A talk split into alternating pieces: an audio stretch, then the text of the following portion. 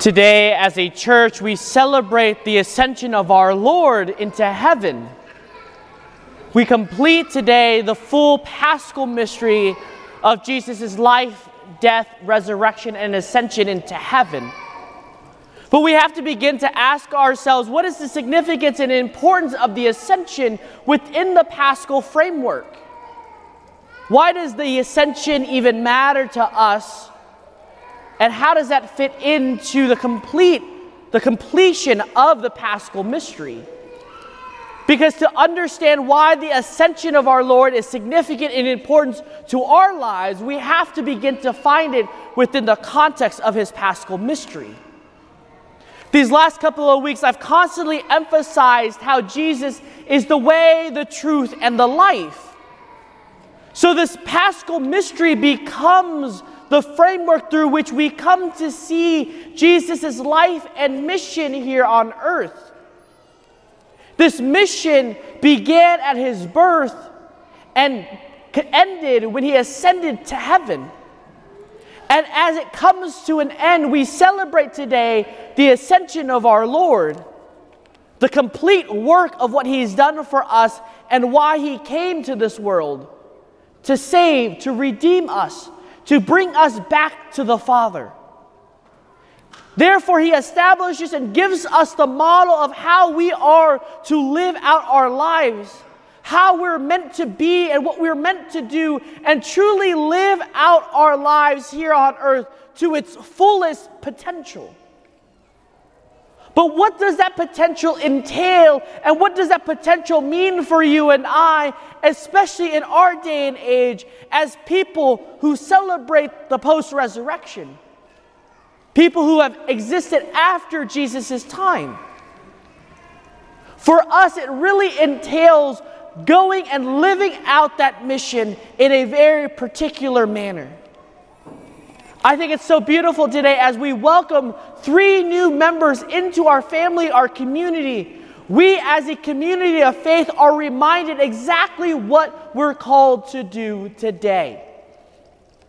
We hear in our gospel reading, Go therefore, baptizing all nations in the name of the Father, and of the Son, and of the Holy Spirit and in a little bit, you will hear those same words re uttered again as I'm baptizing and welcoming these three new life into the life of the church. And after the words, baptizing them in the name of the Father and of the Son and of the Holy Spirit, we are told to teach and to uphold the commandments. These things fit into our mission and our purpose in life. But we also then have to understand it within the context of what we're going to celebrate next week, which is Pentecost. Because so many of us are sitting here in the pews wondering, okay, I'm called to do mission, but I'm not good. I'm not a missionary. That's for all the missionary priests and missionary religious out there in the world. How am I supposed to be a missionary? I'm not a good speaker. I can't convey and articulate what the church teaches. That's not for me. I can't sit in front of a classroom to educate others in the faith. That's not me. So we all therefore live in this fear and this doubt of whether or not we're capable of it. We hear in our gospel reading also that the apostles who were there were also doubting. Some were worshiping God, others were doubting. Put it into their framework. They have walked with Jesus for three years. They have seen all the great things that He has done on this earth, but yet they doubted? We too can struggle with that doubt. We too can have questions and fears within our own lives. But how does that hinder or prevent us from living out our mission? Because our mission transforms who we are. Our mission is where we're supposed to go and what we're supposed to do. And that mission, if we hear from the first reading, is that towards heaven, For that reason, the apostles looked up at the skies and gazed heavenward, wondering what they're about to experience and see. They sit there in awe and wonder. And we see and we hear from our first reading two angels speak back to the apostles asking, Why are you looking up at Jesus?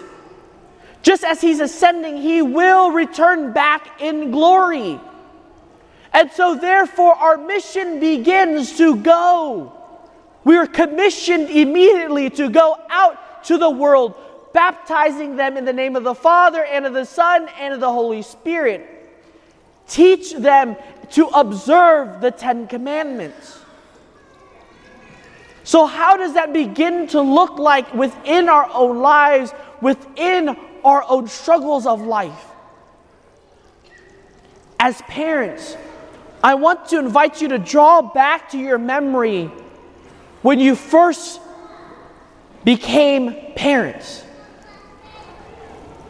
Was it easy for you to begin and prepare your life as parents? I've got a chance to talk to a lot of young parents and new parents. The first fear that comes to mind when they find out that they're going to become parents is how am I going to do this? How am I going to raise this child? Am I going to be a good parent? Am I going to be capable and able to raise this child and make them good? They begin to look at their own lives and look at their own parents and begin to see the flaws, and imperfections that their parents have done in raising them. So there's this doubt, this fear, this question whether or not they're worthy of being parents. But as that child is brought into this world, there's this sense of joy, this sense of excitement. The fear begins to wean away. And as you begin to chip at your life as new parents, things, yes, become difficult. Yes, things become challenging and maybe sometimes fearful. But every day, that fear begins to wean away that doubt begins to wean away. You become more comfortable in the life as parents. Our faith life is very much that. How are we going to overcome those doubts, those fears, and accomplish and live out our mission in that particular way if we don't work at it? If we don't go for it? if we don't trust in the Lord and trust in the gifts of the Holy Spirit to challenge us to live that out more fully. Within our own lives, there's a sense of fear of educating our kids in the faith. Last night, I was talking to Candy, and we, we were just talking about this phrase.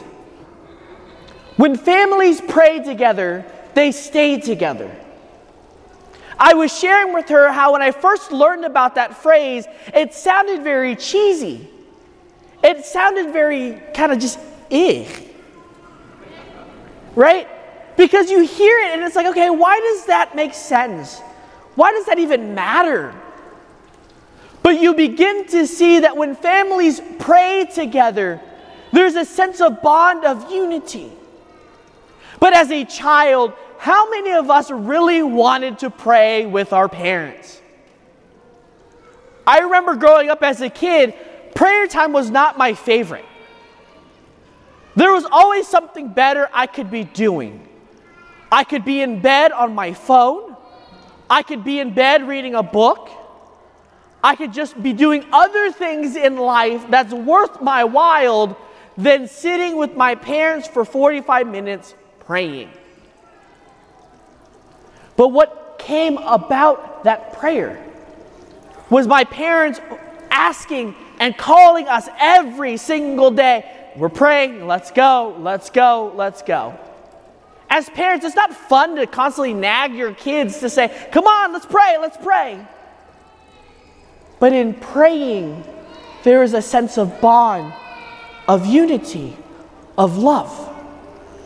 That was their way of making disciples, making disciples of me and my siblings, sharing us, teaching the faith. and not even just teaching the faith as philosophy and as a thought, but actually to uphold them, to make it our own, to turn that prayer to our own words of praise and thanksgiving to God, and live out that prayer every day. So, our mission today to go to make disciples of all nations, baptizing them in the name of the Father and of the Son and of the Holy Spirit, teach them to uphold the commandments, is not a daunting task.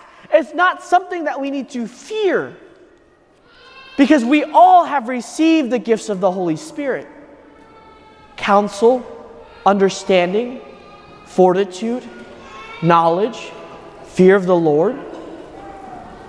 We are able to continue that mission. We're able to live out that mission every day and every moment of our lives. But we let our fears and doubts affect us and how we live that out. So let us today push the fear and doubts out of our life. Invite the Holy Spirit to give us the gifts of the Holy Spirit of counsel, of fortitude, of knowledge, of understanding, to live our mission out every day. To go, to be commissioned, and to actively do something. To share the good news, share how God has lived out and impacted you, baptizing all nations in the name of the Father and of the Son and of the Holy Spirit. Live it out together as a family. Those words call us together as one to live out the life as family, to live out that sacramental life,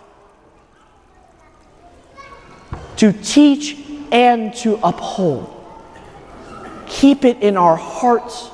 Learn more about our faith, dive deeper in our understanding and knowledge of God, and not just to make it head knowledge, but make it something that belongs in the heart, that lives in the heart every day.